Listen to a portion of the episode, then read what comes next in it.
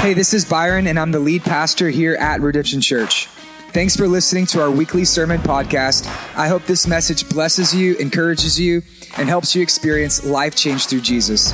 For more sermons like this, blogs, resources, or opportunities to get connected, visit us at www.redemptiontx.com. Well, guess what book of the Bible we're back in today? We are back in the book of Mark. Before, we were so rudely interrupted by everything that is 2020.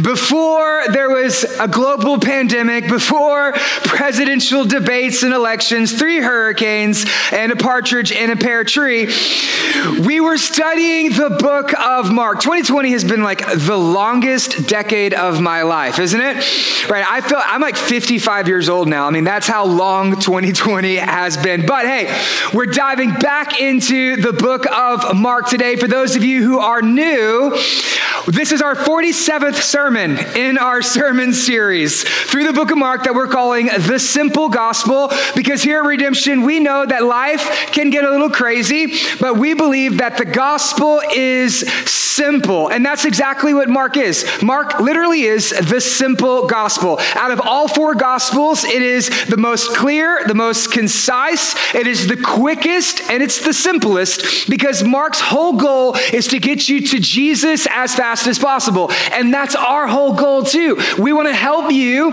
get to Jesus as fast as possible, or the way that we say it at Redemption is this experiencing life change through Jesus. That's what Mark is all about. It's about who Jesus is, what Jesus does, and how we can live our lives for Jesus. And so if you're a new Christian, you're young in your faith, and you're wondering, where should I start reading the Bible? I personally recommend the book of Mark because it literally is the simple gospel. And so we're going to be diving back in. If you have your Bibles, turn with me to Mark chapter 11, starting in verse 12. And while you're, go ahead and find your place, let me just, let me just say what God's been doing in the life of our church. Because we started the book of Mark in March of 2018.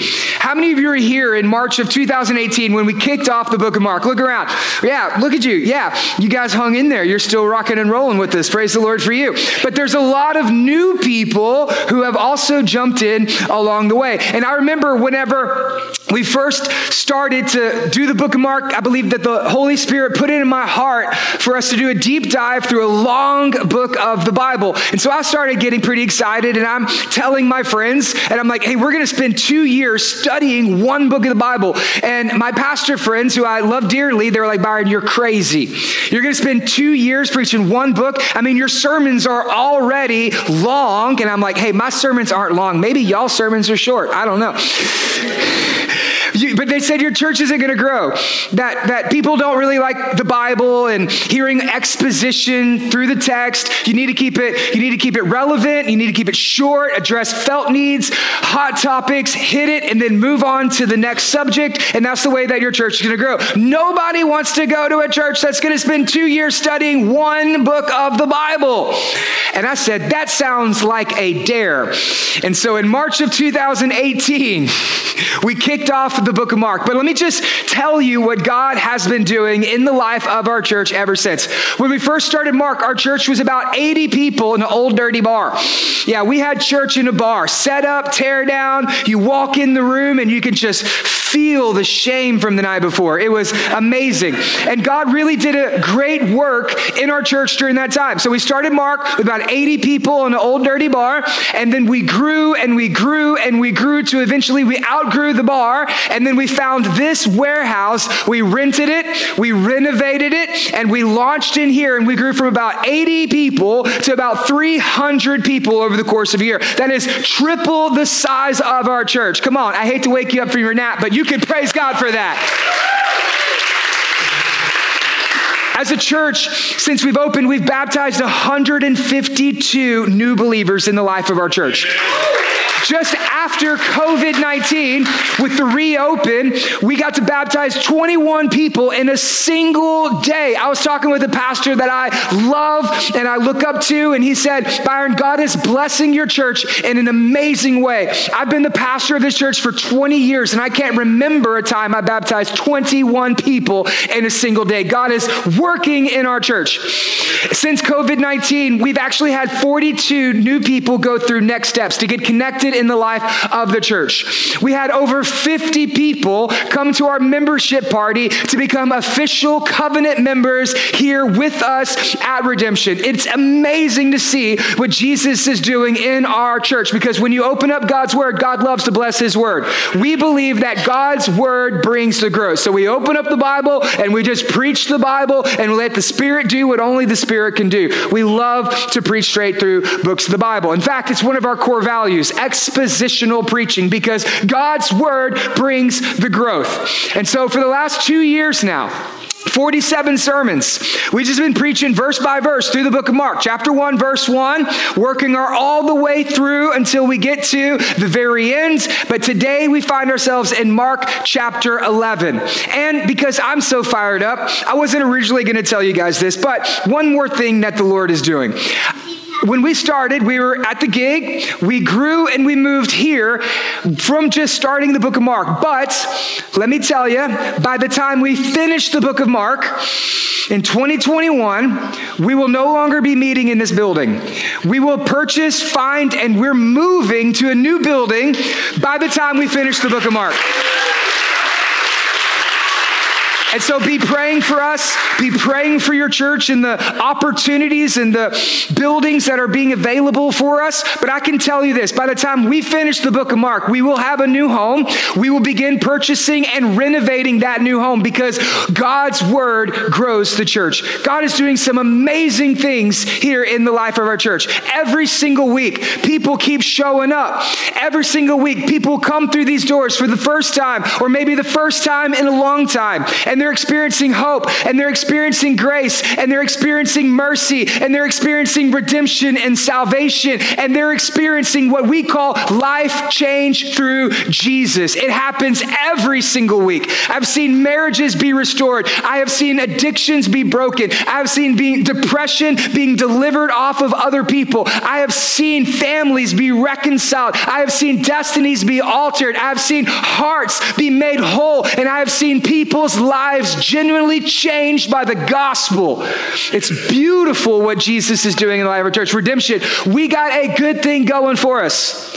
We got a good thing. Everything's up and to the left. Baptisms up and to the left. Attendance up and to the left. Membership up and to the left. Next steps up and to the left. We're starting a youth ministry on Wednesday. Everything is up and to the left. God is doing a good thing in our church. We got a good thing going for us. But Let's not get too far ahead of ourselves, because I still got to preach a sermon.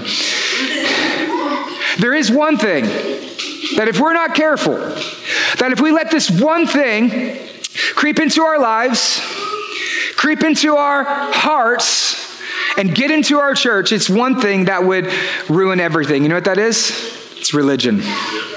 It's man's attempts to be able to earn favor from God based upon their outward appearance or their external services. It's religion. And if we allow religion to creep into our hearts, lives, and church, then it would ruin everything. Because, as we're going to see today, religion takes a good thing, turns it into a bad thing. Because religion ruins everything. If you're taking notes, they should be under your seat. Go ahead, pull them out, write that down. Religion takes a good thing, makes it into a bad thing because religion ruins everything. And we're going to see today a great example about how religion ruined a good thing. If you have your Bibles, we're in Mark chapter 11, starting in verse 12. Today we're going to see Jesus kill a tree and go to church. Jesus is going to kill a tree and he's going to go into the old covenant equivalent of church known as the temple. Here's what we read picking up in verse 12. On the following day, when Jesus came from Bethany, he was hungry. Now, let's go ahead and pause there for a sec. If you remember to the previous sermon, Jesus has finally made his way to the city of Jerusalem. And as Jesus was coming into Jerusalem, last time we saw it was what's known as the triumphant entry. It takes place on a Palm Sunday, even though most commentators believe that it actually happened on a Monday. It's where Jesus rides into Jerusalem on the donkey and he's revealing himself as the promised Messiah, that he is the holy, anointed, the chosen one, that Jesus is the king, but he's not the king that they expected because Jesus doesn't do anything the way that the religious leaders expected him to do. And so Jesus rides into Jerusalem, he walks into the temple, he looks around, and then he goes home, back, back to Bethany. So, what you need to understand if you're just catching up with us is Mark chapter 1 through 10 takes place over a three year period. And it's a period known as the Galilean ministry of Jesus. So it all takes place in a region known as Galilee. This is where most of our Sunday school stories take place. So when Jesus was baptized, when Jesus healed the man with the paralytic, they cut the hole through the ceiling. As Jesus fed 5,000, walked on water, calmed the storm, all of our favorites. Yeah, we already preached that. Okay, that already happened back in Mark 1 through 10. It was a three year period, but Jesus was journeying all the way through to Jerusalem, which was his ultimate goal, because it was in Jerusalem on Passover where Jesus would substitute himself in our place as our Passover lamb. He would die the sacrificial death that we all deserve, and through his death, burial, and resurrection, then we would attain grace and forgiveness from our sins. And so Mark 1 through 10 takes place over a three year period, but Mark 11 and through 16 take place over a one week period just seven days. Mark zooms in really fast because he wants you to understand everything that Jesus did. And here's what Jesus did He went to Bethany, he came back, and he was hungry. Just another reason why I love Jesus. Because he is always hungry. Anybody ever notice that? Jesus is always trying to get something to eat. And so Jesus, he goes back into Jerusalem and it says he was hungry. So he's looking for something to eat. He wants a little snacky snack. So, verse 13, and seeing in the distance a fig tree that was in leaf, he went to see if he could find anything on it. But when he came to it, he found that it was nothing but leaves. Very important. Circle that in your Bibles, underline it, highlight it, remember it. For it was not the season for figs. And he said to it, May no one ever eat fruit from you again. And the disciples, they heard it. You think that's interesting? Did Jesus just kill a tree? Yes. Jesus just killed a tree. You say, but Jesus, that's not very environmentally friendly of you to kill trees. Well, he made trees. He can kill them if he wants to. And they came to Jerusalem and he entered into the temple. This is the center for religious activities. This is where you would meet with the priest, you would go to pray, you would perform your sacrifices. Every year during Passover, it was the law that any Jewish person had to go to the temple on Passover so that they could perform these sacrifices. It's where you would worship, it's where you'd get teaching. It was the center for fellowship and all the religious activities. So you can kind of think about it a little bit like going to church. So you woke up this morning, you were hungry, and you came to church. Did you kill your tree on your way to church? Okay, maybe some of y'all's mornings were that bad too. I don't know. So you wake up, kill a tree, come to church. That's Jesus' day. Here we go. We keep reading. And he began to drive out those who sold and who bought in the temple, and he overturned the tables of the money changers and the seat of those who sold pigeons, and he would not allow anyone to carry anything through the temple. So Jesus here, he gets a little angry. It says he overturned the money tables, right? Jesus flipped out. That's what Jesus is doing. He is flipping tables because he flipped out. He is angry Jesus. He kills a tree and then he goes crazy in the middle of church. I mean, this is what Jesus basically did. Like it says no one can go in and out of the temple. So he's blocking the exits. He's like, "Where do you think you're going? Sit down." Like that's Jesus on this day. And he's running around like a madman. In fact, in John's gospel, it says that he made a whip. Okay, that's premeditated. Right? I don't know how long it takes to make a whip, but he's like, hold on, I'll be right back. He walks over, he's like, hmm, hmm, hmm, making the whip. I'm about to whip these guys. That's what's about to happen. okay, all right, better now flip the tables, Indiana Jones whipping them up, right?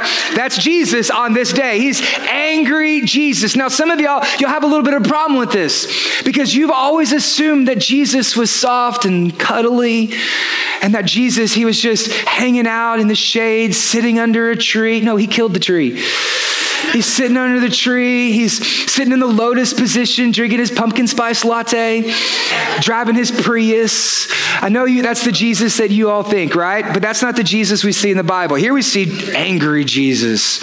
We see Jesus is very upset. Jesus is causing a scene, flipping tables and whipping people. Let's keep going. And he was teaching them and saying to them, Is it not written that my house shall be called a house of prayer for all the nations? He's quoting a messianic promise from the book of Isaiah. Then he says, But you have made it into a den of robbers. That's a prophetic declaration from Jeremiah. Very important to understand the text. And the chief priests and the scribes, the religious leaders, they heard it and they were seeking for a way to destroy him because not only does Jesus hate religion, but religion hates Jesus. And it wants to destroy him, to kill him. In a few days, they're going to get their way. For they feared him because the crowd was astonished at the teachings. And when evening came, Jesus and his disciples, they left. They went out of the city. As he passed by in the morning, so it's the next day, they saw the fig tree withered away at its roots. And Peter said to him, Rabbi, look, the fig tree that you curse, it has withered. Now, earlier in the week, I posted on Facebook and I asked people, what is your biggest pet peeve? What's that one thing thing that gets on your nerves, frustrates you more than anything else? What is your biggest pet peeve? And I posted it and I got over a hundred comments because people love to complain, which is my pet peeve. So I set you up. And a hundred people posted, and they're just sharing their favorite pet peeves, the thing that gets on their nerves, that frustrates them more than anything else. And so I decided I was going to actually read to you some of your pet peeves. How about when people smack their gum or chew with their mouth open? Okay, is that a pet peeve? Anybody? Raise your hand. Is that yours? Okay, we got one in the back. There we go. Um, I was going to ask how many of you do that, but you wouldn't tell the truth anyway. So, uh, what about this one? The sound of a plastic spoon scraping against styrofoam. Okay, that one's that one's pretty bad as well. Uh, what about when people don't use their blinkers? Okay, the, the Lord moves in mysterious ways, but you don't have to. Please use your blinker, okay?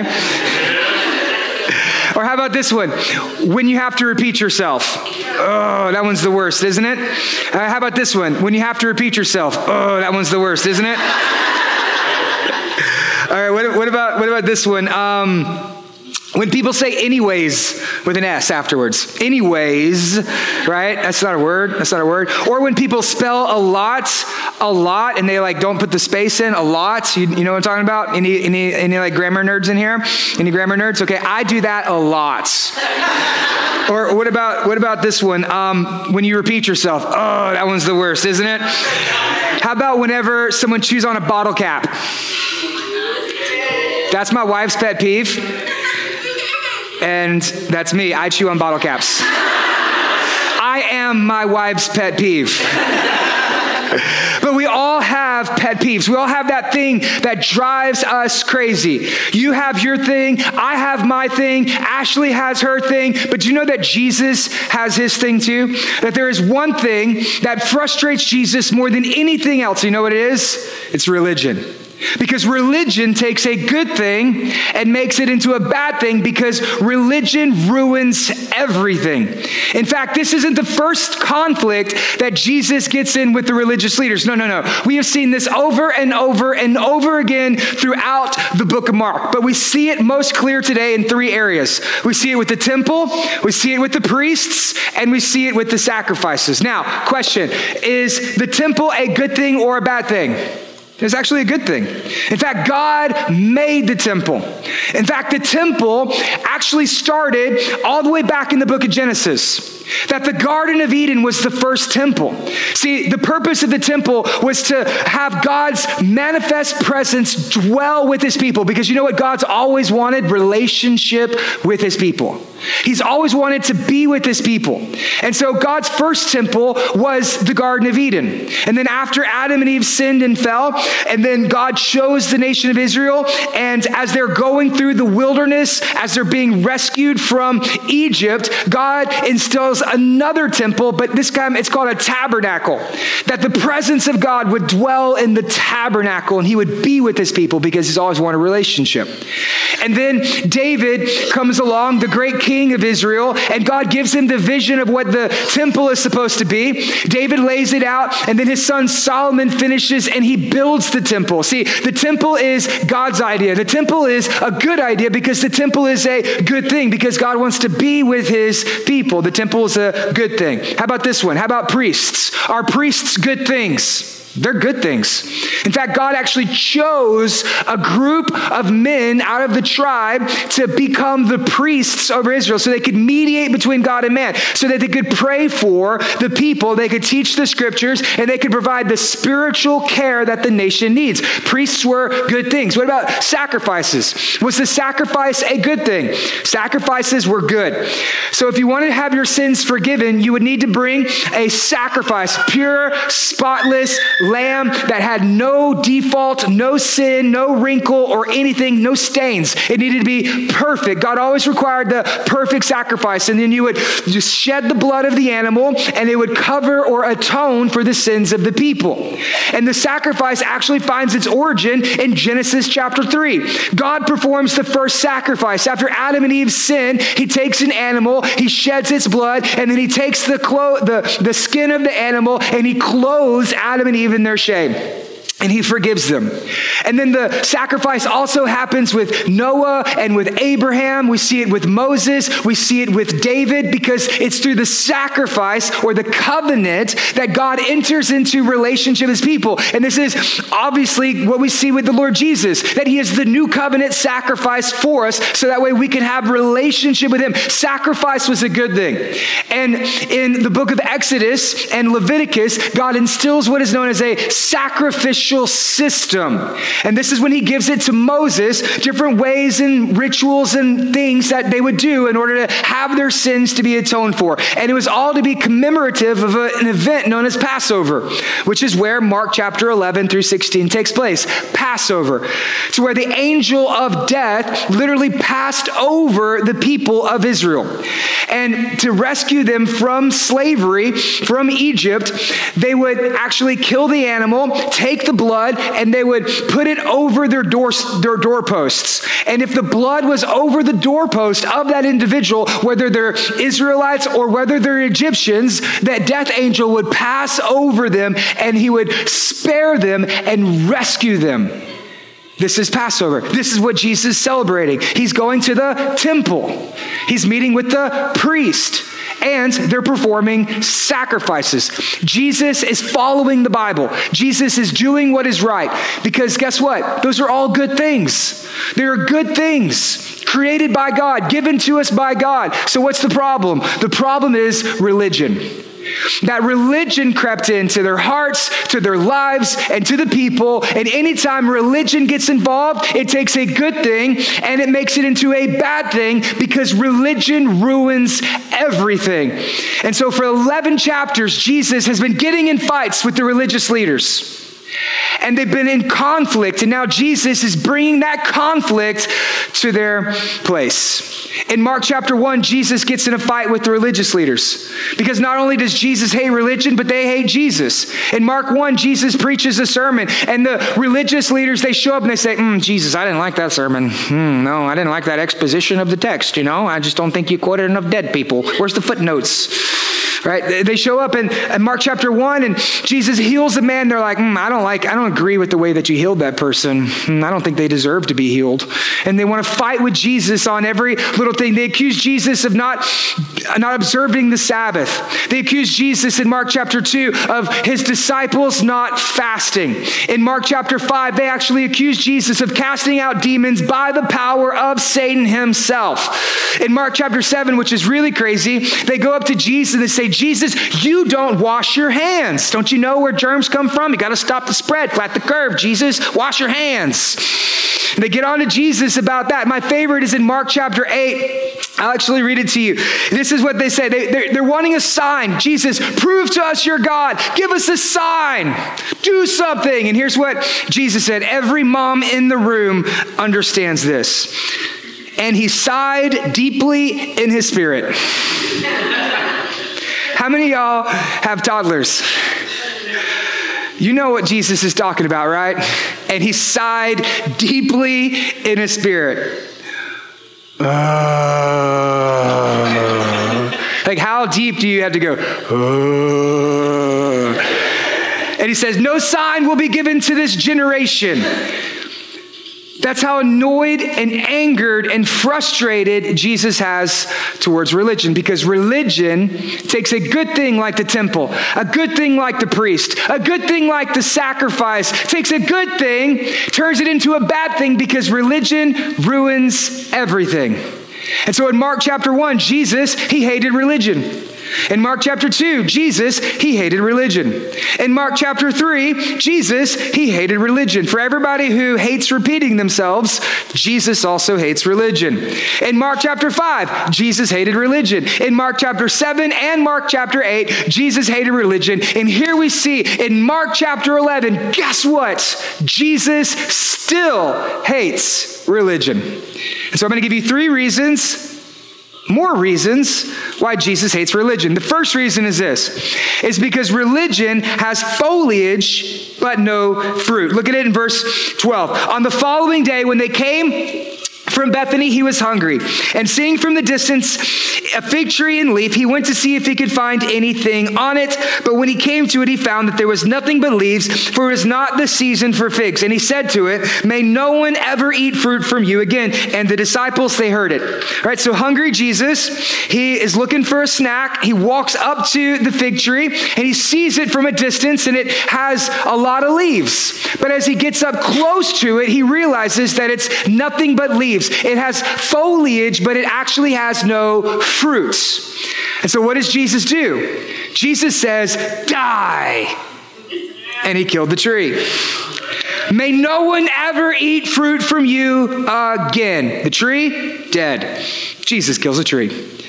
Somebody thinking, that's weird. That's strange. Like, I haven't really heard this story before. Jesus kills a tree. That can't really possibly be what that, what that means. I mean, was Jesus just having a bad day? Like, did he wake up on the wrong side of the bed in Bethany? Right? Was he, was he hangry? I mean, it says he was hungry. How many of y'all ever been hangry? It's like when you're hungry and angry at the same time. You ever, you ever maybe that's what Jesus was. Maybe Jesus was just hangry and decided to pitch himself a little temper tantrum. Okay, actually, that's not what's going on here. How many of you know that everything Jesus does is on purpose. That Jesus never does anything on accident, which means there's something more to this story and there's something more under the surface. How many of you think that's the answer? You are correct, my man. Because it is. Now, if you're a student of the Bible, here's what you would understand is that the fig tree was one of God's favorite nicknames for the nation of Israel. As you go and you read through the prophets, you'll see on numerous occasions God refers to them as his fig tree. We see it in Nahum, we see it in Micah, we see it in the book of Amos, and most predominantly we see it in the book of Hosea. I'll go ahead and read it to you right now because I know Probably don't have a lot of Hosean scholars. Where God says, When I found Israel, it was like finding grapes in the desert. When I saw your ancestors, it was like seeing the early fruit on the fig tree. See, God had chosen the nation of Israel that they would be his people and that they would go out and they would produce fruit. That he saw them as his fig tree in the desert. That the whole world is lost and broken and hopeless and dry and barren wasteland. And his people are to be his fig tree in the middle of a desert that they would produce good fruit to be a blessing, to be helping, to be loving, to be kind, and to be his witness to all of the world. His people were to produce good fruit fruit. that He blessed them so that they could bless others, that God would help them so that they could help others, that God would nourish them and nurture them and take care of them and provide for them so that they could provide and produce fruit for others. That was God's plan for His people to produce fruit. And then Jesus, God in the flesh, the second member of the Trinity, entering into human history, and He's coming to check on His fig tree. How's His people doing? And he walks up to him for three years. And all they're doing is fighting and arguing and discriminating against others and making it hard for people to experience freedom. And Jesus walks up to the fig tree and he sees that it has a lot of leaves, but it has no fruit. It has foliage, but it has no fruit. And Jesus says, No one will ever eat fruit from you again. And he kills the tree. See, this is not a temper tantrum from the Lord Jesus. This isn't just a bad day in Bethany for Jesus. No, this is a prophetic declaration of judgments against the religious leaders and against the forthcoming temple that we're going to see in a minute. Jesus walks up to the tree and he casts judgment against the tree. May no one ever eat fruit from you again. Why? Because it had foliage, but it had no fruits. And that's the danger with religion. Is that on the outside, religion looks really good. On the outside, religion looks like they have it all together. On the outside, people who are religious, they look like everything is perfect and fine and everything's great and good and wonderful. On the outside, everything looks great. But when you get up close, you see that they're barren. They look good on the surface, but when you go under the surface, you realize their roots are rotten. On the, on the outside, they look busy, but on the inside, they're broken. They have foliage, but they have no fruit. They look good from a distance, but up close, they are diseased because they have foliage, but they don't have any fruit. Now, I'm sure we all know somebody who's like this. I'm sure we've all met somebody who's like this. If you grew up in church, you probably met them. If you grew up in Southeast Texas, you know somebody who went to church and you probably met them too. Because this is the person who always gets everything right. On the outside, they look fine.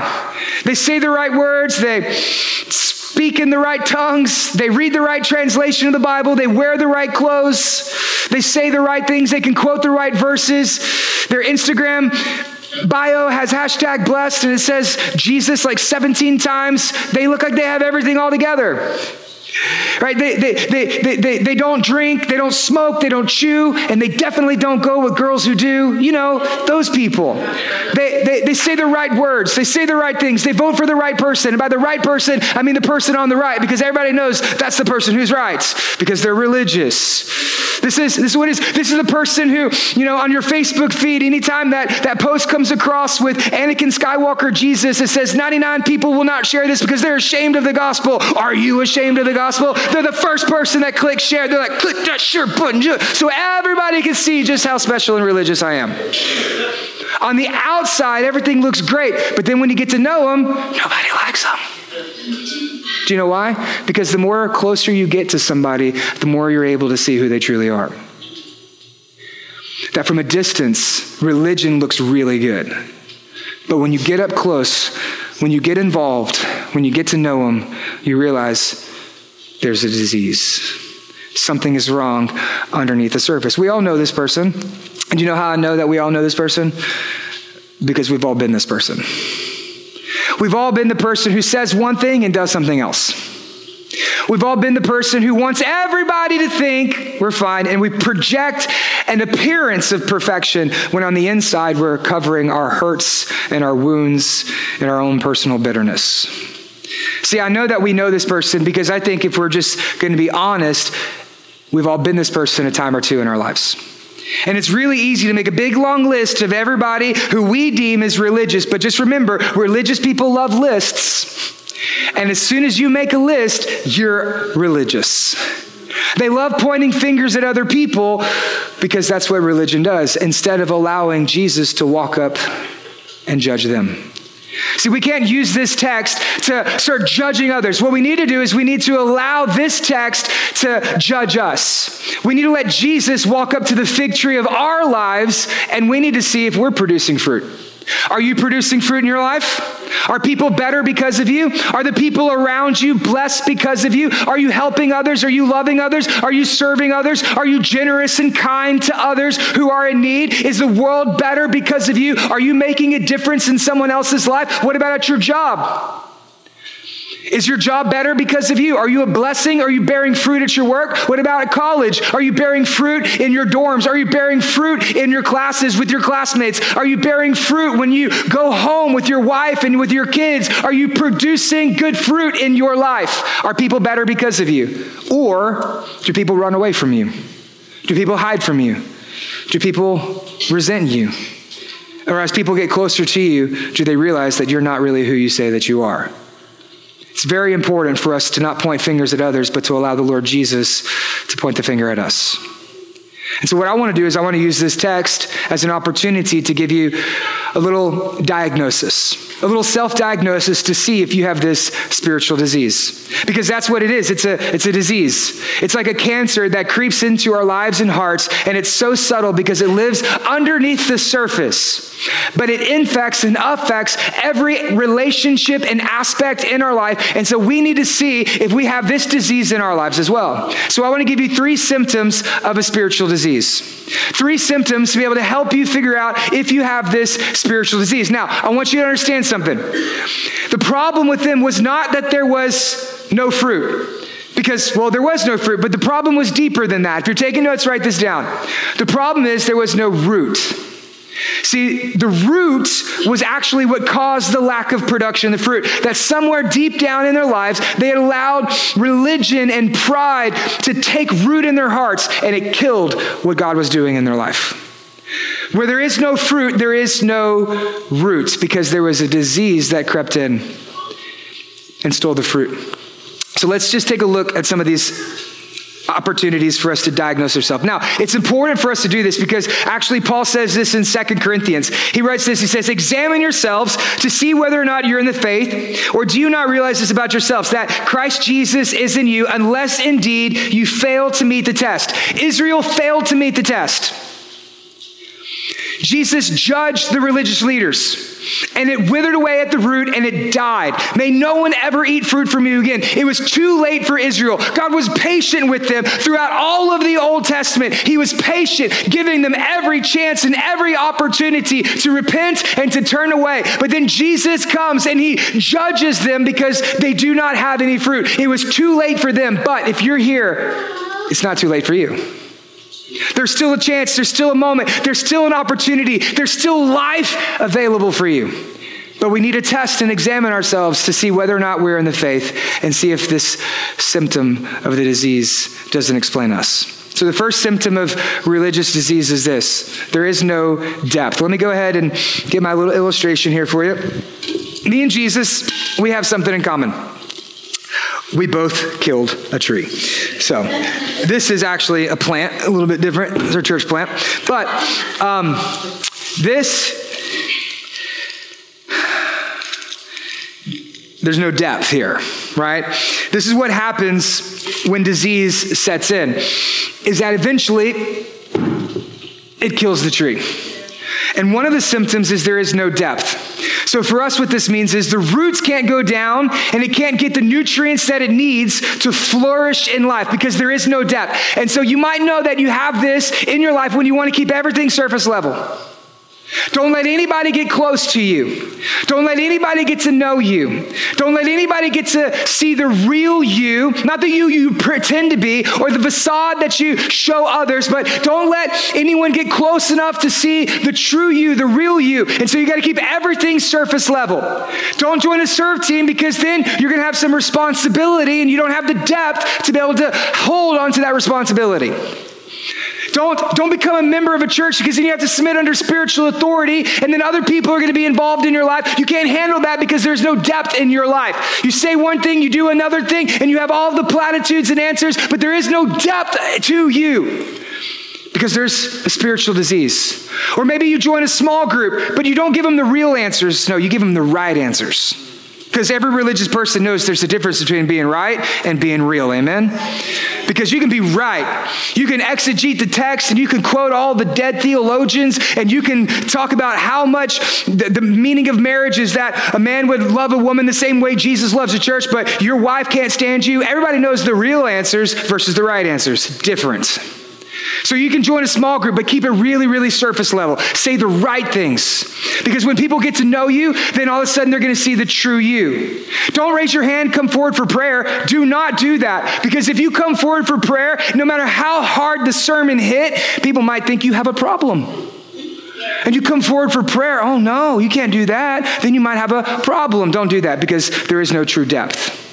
The, second thing is this there is no growth. Listen, it doesn't matter how many times or how often I water this plant, it ain't working. There is no growth. That there could be water, there could be nutrients, there could be sunlight, there could be shade, but it doesn't matter what's going to happen because when the disease has set in, nothing's going to be able to produce the growth. This is what religious people do all the time. They say, I'm not growing, I want to grow, I need to grow, I want to grow, I'm just not being fed. Look around you, other people are growing. If you're not growing, can I just say that's your fault, nobody else's? Because I've seen grass grow on concrete. If you're not growing, that's not anybody's fault but your own. Look around the room. They're growing. Look, they just gave their lives to Jesus. They just got baptized. They just signed up to start tithing for the first time. God's doing a miracle in their marriage. We had a person who came forward, you know, earlier this week, and as they're praying, God's delivering them from drug addiction. Other people, God is working and moving in their lives. If they're growing, why aren't you growing? Maybe the problem's not with them, maybe the problem's with you. Say, so worship just didn't do it for me today. Really? Because I didn't think we worshiped you. I thought we worshiped the Lord. I didn't think worship was for you. I thought it was for Him. Okay, yeah. So um, maybe the problem's not with worship team. Maybe the problem's with you. You have no depth and you have no growth. If the word isn't ministering to your soul, the problem's not with the word because God's word doesn't return without void. And if the Bible's opened, then God's word's being preached. There's an opportunity for growth. But if you walk out these doors the same way that you came in here, maybe the problem's not with the church, maybe the problem's not with your small group, maybe the problem's with you. You have no depth, you have no growth. And religious people love to blame other people for their problems. Which leads to the final point there is no change. I can take this plant and I can uproot it and I can move it and I can plant it somewhere else. Here you go. No, I'm just kidding. but you know what? Even if I move this plant somewhere else and surround it with other healthy plants, it's still not going to grow. Because eventually, you're going to reach to a point to where you are unable to respond to healthy environments. In fact, if I replant this and the disease is so crept in, it's going to begin to affect the other trees around it because it's reached a point to where it's no longer able to respond to the nutrients, to the nourishment, to the sunlight, or even to the other trees that are around it. It just spreads the disease even further. This is why when you get around people who are healthy, you get angry. This is why when you get around people who God's working in their life, you get jealous of them. This is why when other people are experiencing freedom, you begin to excuse and say they're shallow or they're theologically inaccurate or I'm just not having the maturity level that other people. Okay, you're just making religious excuses for your own rebellion and disobedience. You reach a point to where you become angry and bitter at other people for God working in their life as well. It's a very dangerous place for us to be because the roots in our lives have withered away. We are no longer producing the fruit that God wants to do in our life. And so, before we move on to the rest of the message, I really think we need to allow the Holy Spirit to do a great work in our hearts right here. Because whatever I say next isn't going to make any sense if you don't get this that it's the Spirit of God that produces the fruit in our lives love, joy, peace, patience, kindness, goodness, gentleness, faithfulness, and self control. Are you experiencing the fruit of the Spirit in your life? Are you experiencing the blessings of God around you, in you, and through you for others? If not, you may have a spiritual disease. And so here's what I want to do before we move on I want to pray for us.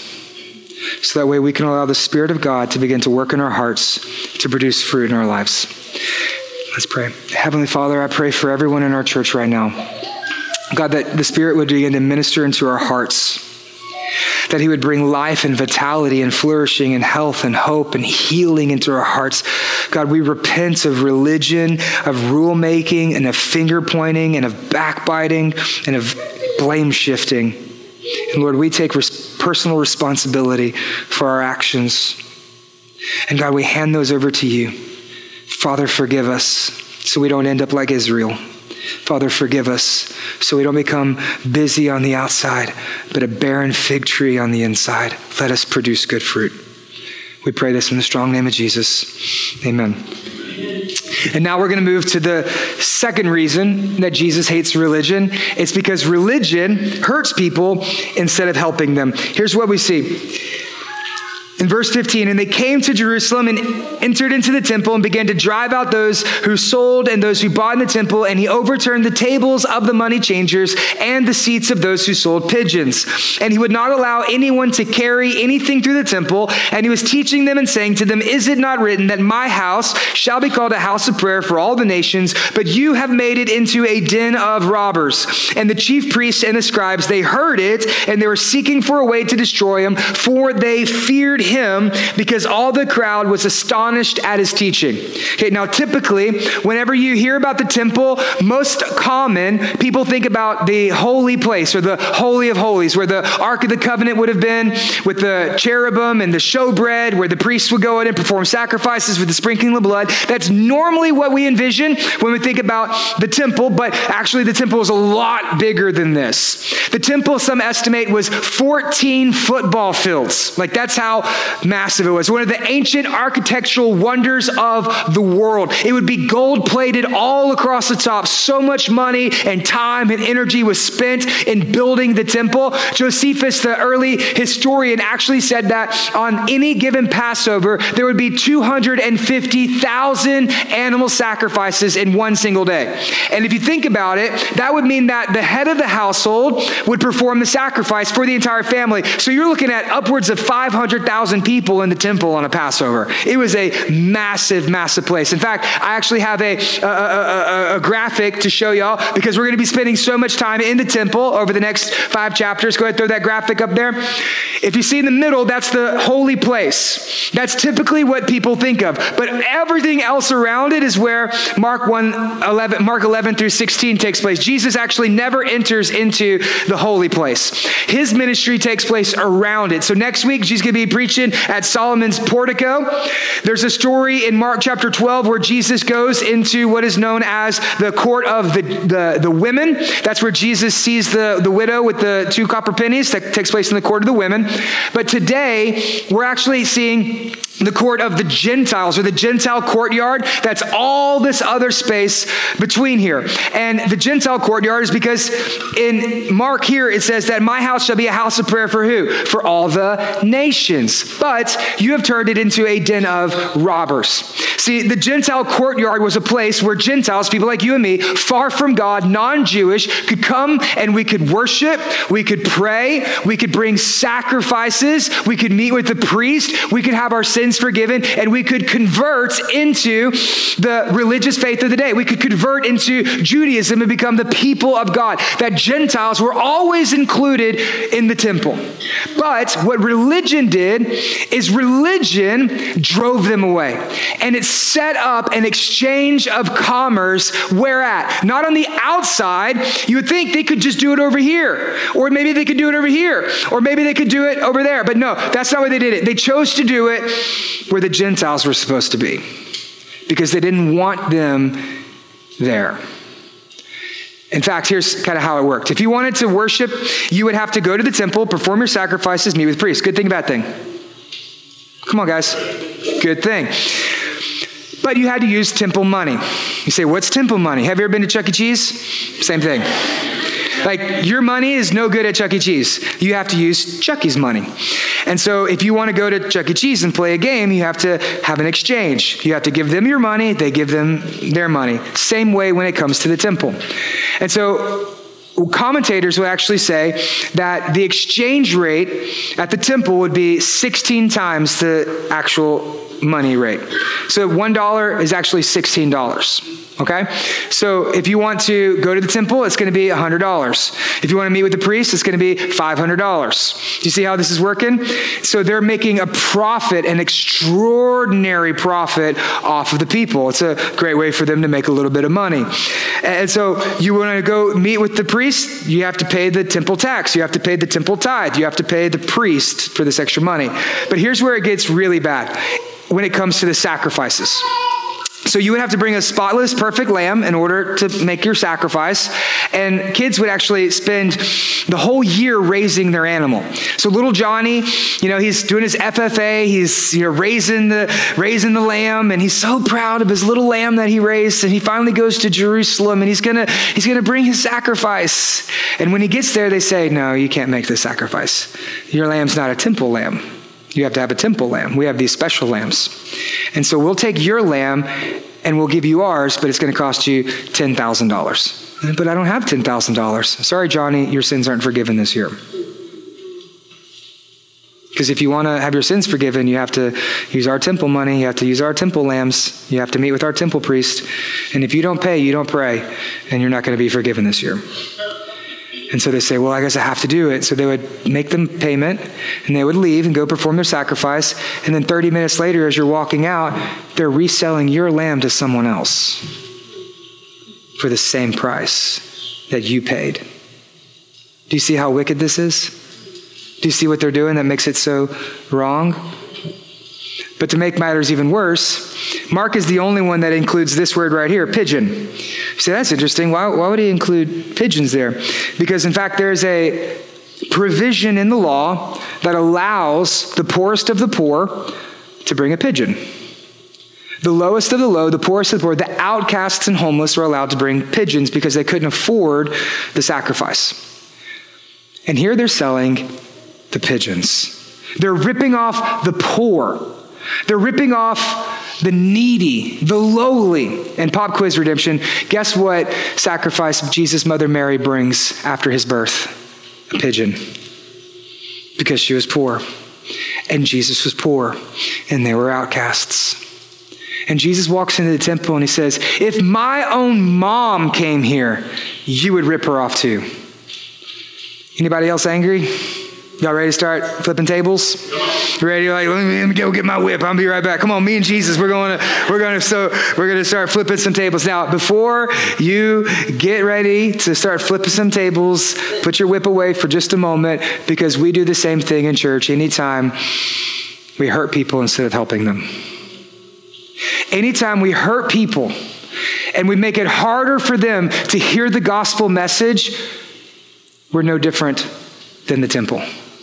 Anytime we hurt people instead of helping them, we're no different than the religious leaders when we hurt people instead of helping them. I mean, this would be the exact same thing as if, say, a homeless man were to walk through the doors of our church and we sat him in the back so they didn't stink up the place and make all the middle class white families offended. This would be the same thing as if a woman in our church gets pregnant from a one night stand and instead of loving her and supporting her and giving discipleship opportunities for her, we refuse to dedicate the child. This would be the same thing as if a, a, couple in our church gets a divorce. A few weeks go by, and the woman finally builds up enough courage to walk through the doors in our church. And instead of loving and hugging and crying and weeping with her, we look her up and down and we gossip about her behind our back. I mean, we could just keep we could just keep going. It's the same thing as if an LGBT person were to walk through the doors of our church and we tell them your kind is not welcome here. And we make it difficult for them to hear the message of Jesus. Anytime that happens, you're no different than the religious leaders. How dare you? Jesus about to flip your tables. That's exactly what Jesus is saying here. Who do you think you are? Look what it says. He says, My house. Whose house is it? It ain't your house. This ain't your church. This ain't my church. This is His church. It's His house. And His house is a house of prayer for who? The nations. You know what nations means? People. All people. You know what all means? All. Everyone. Not some, not most, not not the people who look like you, not the people who dress like you, act like you, think like you, vote like you, or the same political party or persuasion or the same tax bracket as you. Not those people. All means all. Jesus says, My house is for all nations.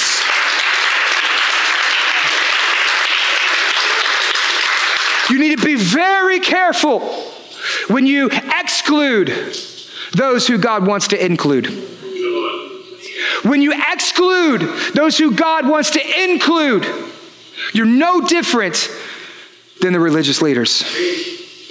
See, but they're not like us. Well, you're not like Jesus, so there we go. They don't look like us, think like us, they don't behave like us. They don't do the same things that we do. They don't read our translations. And they just keep coming here and they just keep messing everything up. And I just, I can't handle that. I can't have that. Listen, when you decide who's in, who's out, you put yourself in a very bad place. Because you ain't the judge. Jesus is the judge. Our job is to love. That's Jesus' job. And anytime you try to figure out who's in, who's out, and you begin to exclude those who God includes, you're very dangerous place. That's about the time Jesus is going to walk into your heart and start flipping over the tables of your life. Do not exclude those who God includes. You want to hear something that's absolutely insane? The, the religious leaders, this was actually a prophecy of the coming Messiah. They believed that the Messiah would cleanse the temple. They said, This is how you'll know that the Messiah has come. He will enter into the temple and he will cleanse it. And that's exactly what Jesus did, but he didn't do it the way that they thought he would do it. Because they thought Jesus was going to cleanse the temple of the Gentiles. Let's get all these Gentiles out of here. Let's get all these Gentiles, these filthy Gentiles and dirty pigeons. Let's just get rid of them. One day the Messiah is going to come and he's going to get rid of them, and this place is going to be perfect and clean and nice and shiny. Oh, it's going to be so nice when all these Gentiles ain't here. And Jesus comes and he cleanses the temple, but not of the Gentiles, he cleanses it for the Gentiles. Because Jesus loves to, peop- loves to love the people we love to hate. Jesus loves to love the people that we love to hate. You know, tragically, earlier in this year, we had a family in our church leave our church. And here's what they said The reason we're leaving is because, get this, they said, Y'all just let anybody go to church there. Amen. They thought that they, that was a criticism. I took it as a compliment. I was like, yeah, you know what? You're, you're right. Yeah, we only let people like you come here.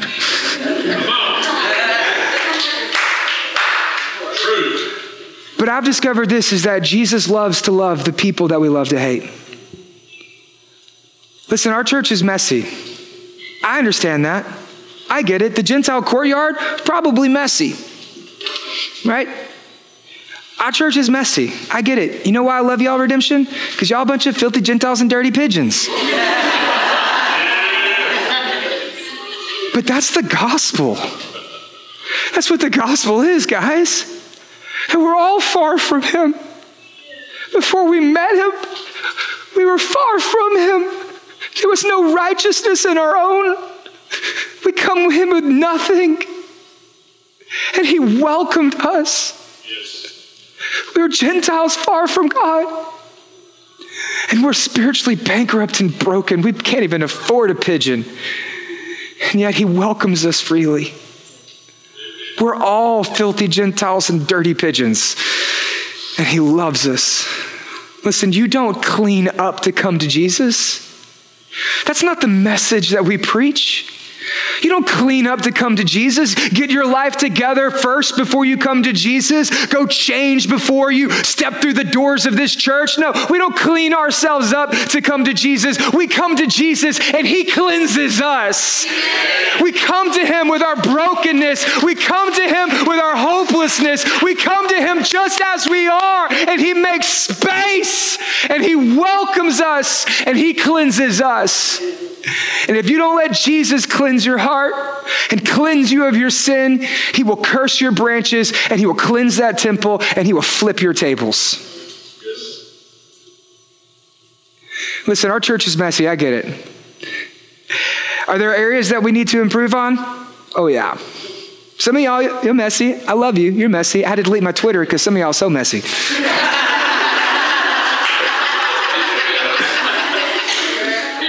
But listen, it's the same people who make the church messy that also make it meaningful.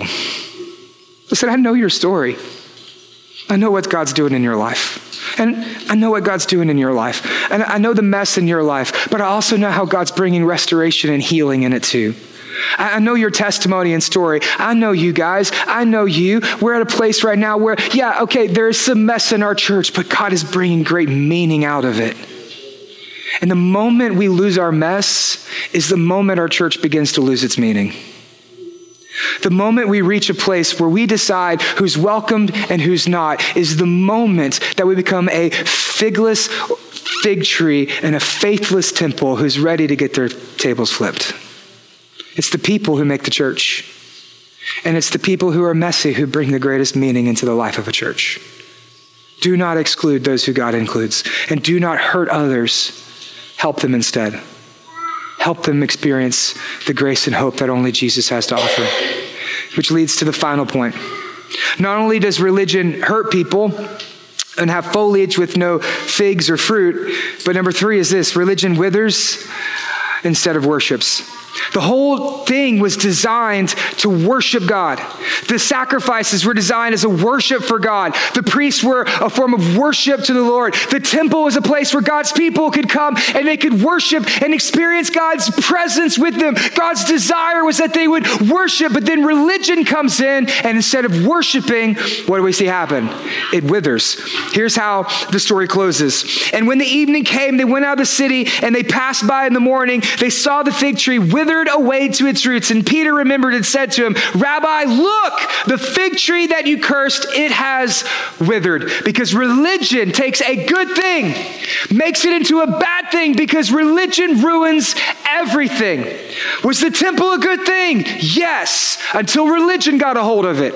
Was the sacrifices a good thing? Yes, until religion got a hold of it. Were the priests a good thing? Yes, until religion got a hold of it. And then religion, man's attempts and efforts through outward experiences or appearances to earn favor from God and to keep other people out, it ruins everything. And you know how many priests there are this year? Zero. Do you know how many sacrifices were made last year? 250,000 in a single day in Jesus' day. Do you know how many were made last year? Zero. Do you know what the temple is today? The architectural wonder of the world is nothing but a pile of rubble and a tourist attraction. Because instead of worshiping, Jesus says, May no one ever eat fruit from you again. And it withered away at its roots. That's what religion does. Religion will cause you to wither away at the roots, and it will destroy you. But let me show you something. How many of you know that Jesus never removes something without replacing it with something better?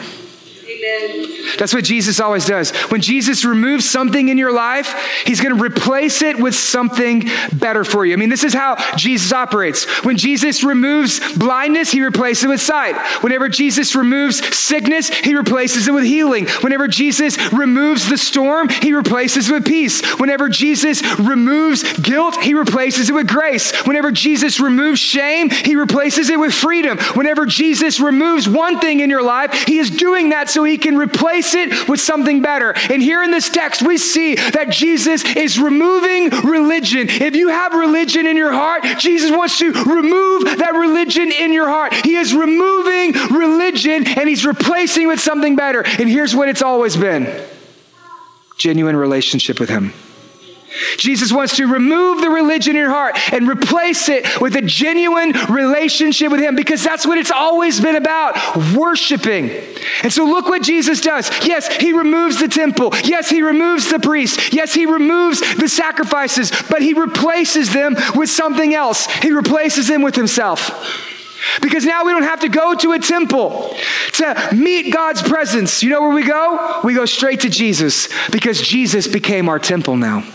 Jesus is our temple. Listen what he says in John 2 19. Destroy this temple, and I will rise it again in three days. He was speaking of the temple of his body, that Jesus is our temple. We don't have to journey to Jerusalem. We don't have to make a pilgrimage. We don't have to pay a temple tax to be able to meet with Jesus. The only thing we got to do is we got to run to him. We got to go to him, and he's always there for us 24 7, every single day out of the week in the year. Jesus is our temple. He is the presence of God with us in our life. We don't have to go to Jerusalem. We can hit our knees by our bed and we can be in the very presence of God because Jesus is our temple.